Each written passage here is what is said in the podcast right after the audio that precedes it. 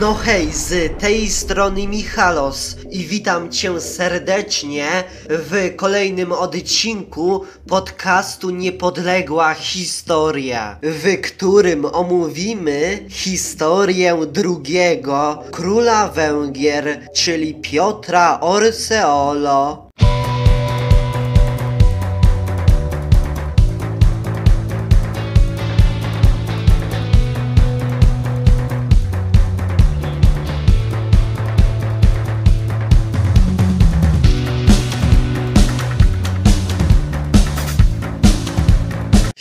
Historia Piotra Orseolo. A jeszcze zanim zacznę, to mam krótką informację. Otóż obecnie jestem lekko przeziębiony, a więc mam katar i dlatego bardzo cię proszę o wyrozumiałość w tej kwestii. Z góry dzięki. Wczesne lata życia w Wenecji i ucieczka na Węgry. Piotr przyszedł na świat w Wenecji, a jego ojcem był Doża Wenecki, odtąd Orseolo, zaś matką jego była siostra króla Węgier Stefana I. W 1026 roku w wyniku powstania w Wenecji ojciec Piotra Orseolo, czyli odtąd utracił stanowisko doży weneckiego i zbiegł do Konstantynopola. Jednak Piotr nie udał się wraz z ojcem do wspomnianego wcześniej Bizancjum, ale podążył ze swoją matką na Węgry, gdzie oboje znaleźli się na dworze królewskim Stefana I. 2 września w 1031 roku jedyny syn Stefana I Świętego, szykowany na dziedzica tronu, czyli Emeryk, poniósł śmierć w czasie polowania i w tej sytuacji wuj Piotra, czyli właśnie Stefan I,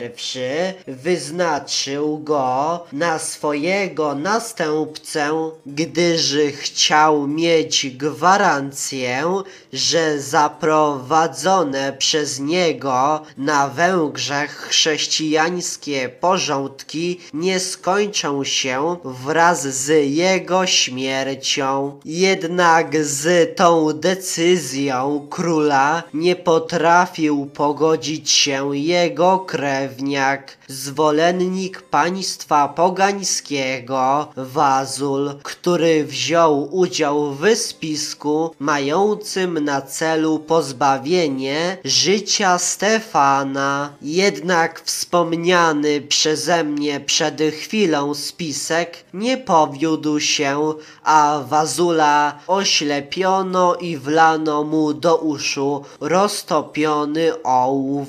No a gniew Stefana dotknął również jego synów Lewentego, Adrasa i Beli, którzy zostali wygnani z kraju, a po tych tragicznych wydarzeniach Stefan I potwierdził prawa Piotra do następstwa tronu, ale ten musiał wpierw uroczyście przysięgnąć, że po śmierci Stefana nie naruszy dóbr jego żony Gizeli. Pierwsze panowanie kiedy po śmierci króla Stefana I Piotr obejmował tron, to nikt nie wystąpił przeciwko niemu z otwartym sprzeciwem, a nowy władca był zdecydowanym zwolennikiem chrześcijańskich porządków i stanowczo tępił pogańskie obyczaje, wprowadzając ostre zarządzenia przeciwko praktykującym dawne wierzenia, a ponadto Piotr zwiększał powinności płatnicze na rzecz skarbu królestwa no a Piotr, co ciekawe, był niechętny węgierskim możnym i dlatego w otoczeniu jego dominowali Niemcy i Włosi, którzy byli jego doradcami. No a w 1041 roku, co ciekawe, Piotr skonfiskował dobra należące do wdowy po Stefanie panie Gizeli, choć przysięgał, że tego nie uczyni, a ponadto uwięził dwóch biskupów,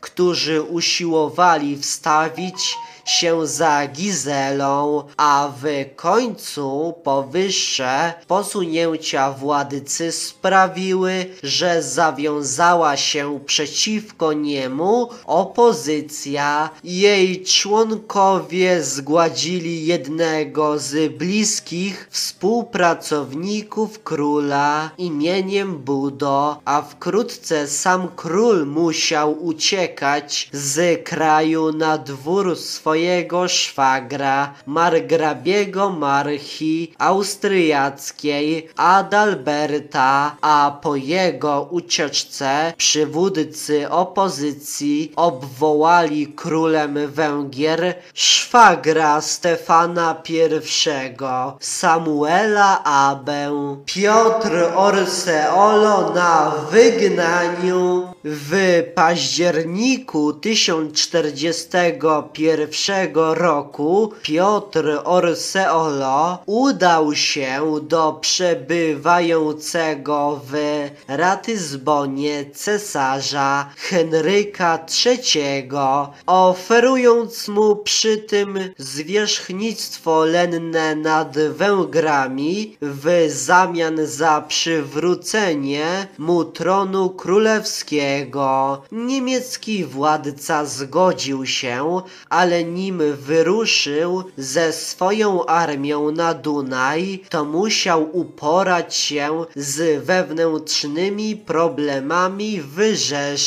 No a cesarskie wojska wkroczyły w granice państwa węgierskiego dopiero we wrześniu 1042 roku, zdobywając dziewięć zamków naddunajskich, jednak nawet ci spośród węgierskich możnych, którzy sprzyjali cesarzowi, nie chcieli uznać Piotra jako króla. To też Henryk III przekazał zdobyte zamki jednemu z krewnych Stefana, prawdopodobnie księciu Beli. Ponowne panowanie Piotra Orseolo na węgierskim tronie.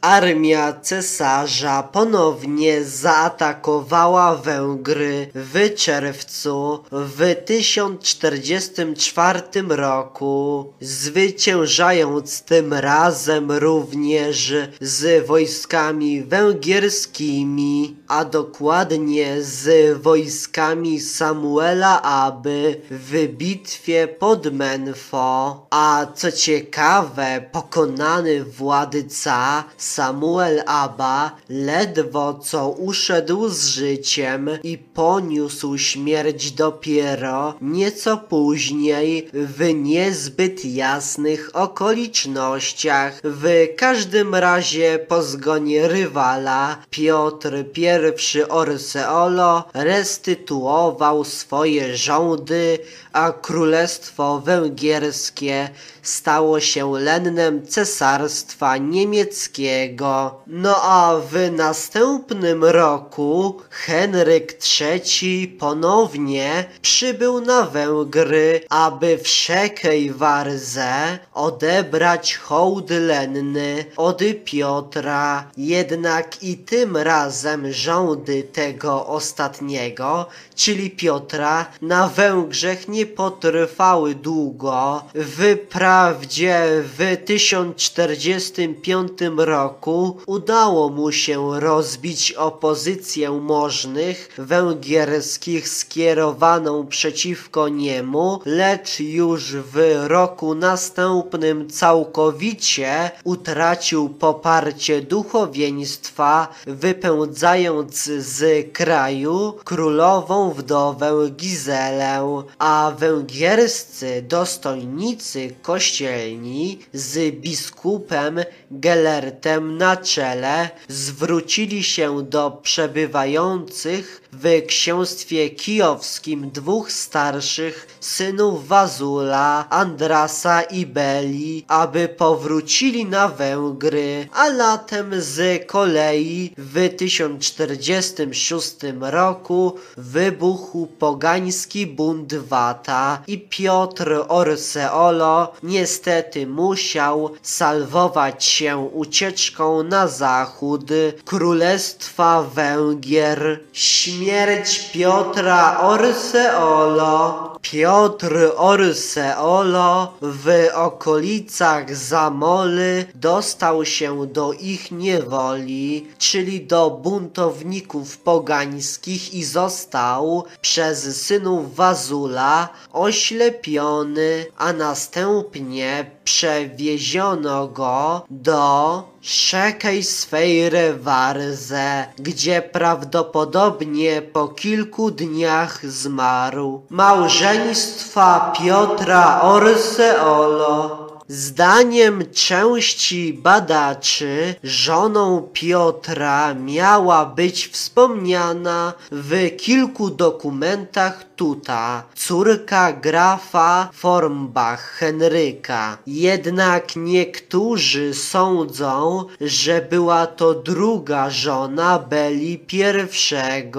No a Piotr, co ciekawe, miał w 1055 roku poślubić Judytę ze Schweinfurtu, czyli wdowę po czeskim księciu Brzetysławie I.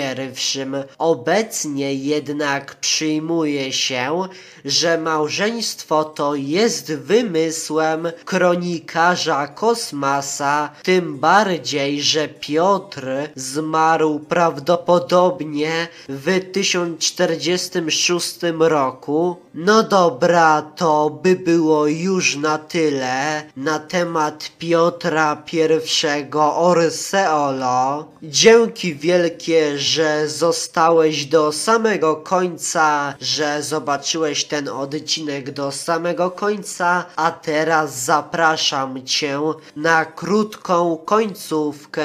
A jeszcze zapraszam Ciebie, zapraszam Was do dołączenia do mojej grupy na Facebooku. Macie link do niej w opisie pod tym filmem. No dobra, a na ten moment żegnam się z Wami. No to cześć, widzimy się w następnym odcinku. Pa! Niestety, ten odcinek dobiega już do końca, więc chciałbym Tobie podziękować za to, że poświęciłeś lub za to, że poświęciłaś swój cenny czas na posłuchanie tego odcinka podcastu Niepodległa Historia. A jeśli spodobał Ci się ten odcinek, to koniecznie podziel się nim z innymi, udostępniając udostępniając go dalej, na przykład za pomocą Messengera, po prostu wysyłając link swoim znajomym do tego odcinka, czy po prostu za pomocą Twittera, czy po prostu za pomocą Instagrama, czy innego narzędzia, czy innej aplikacji social media.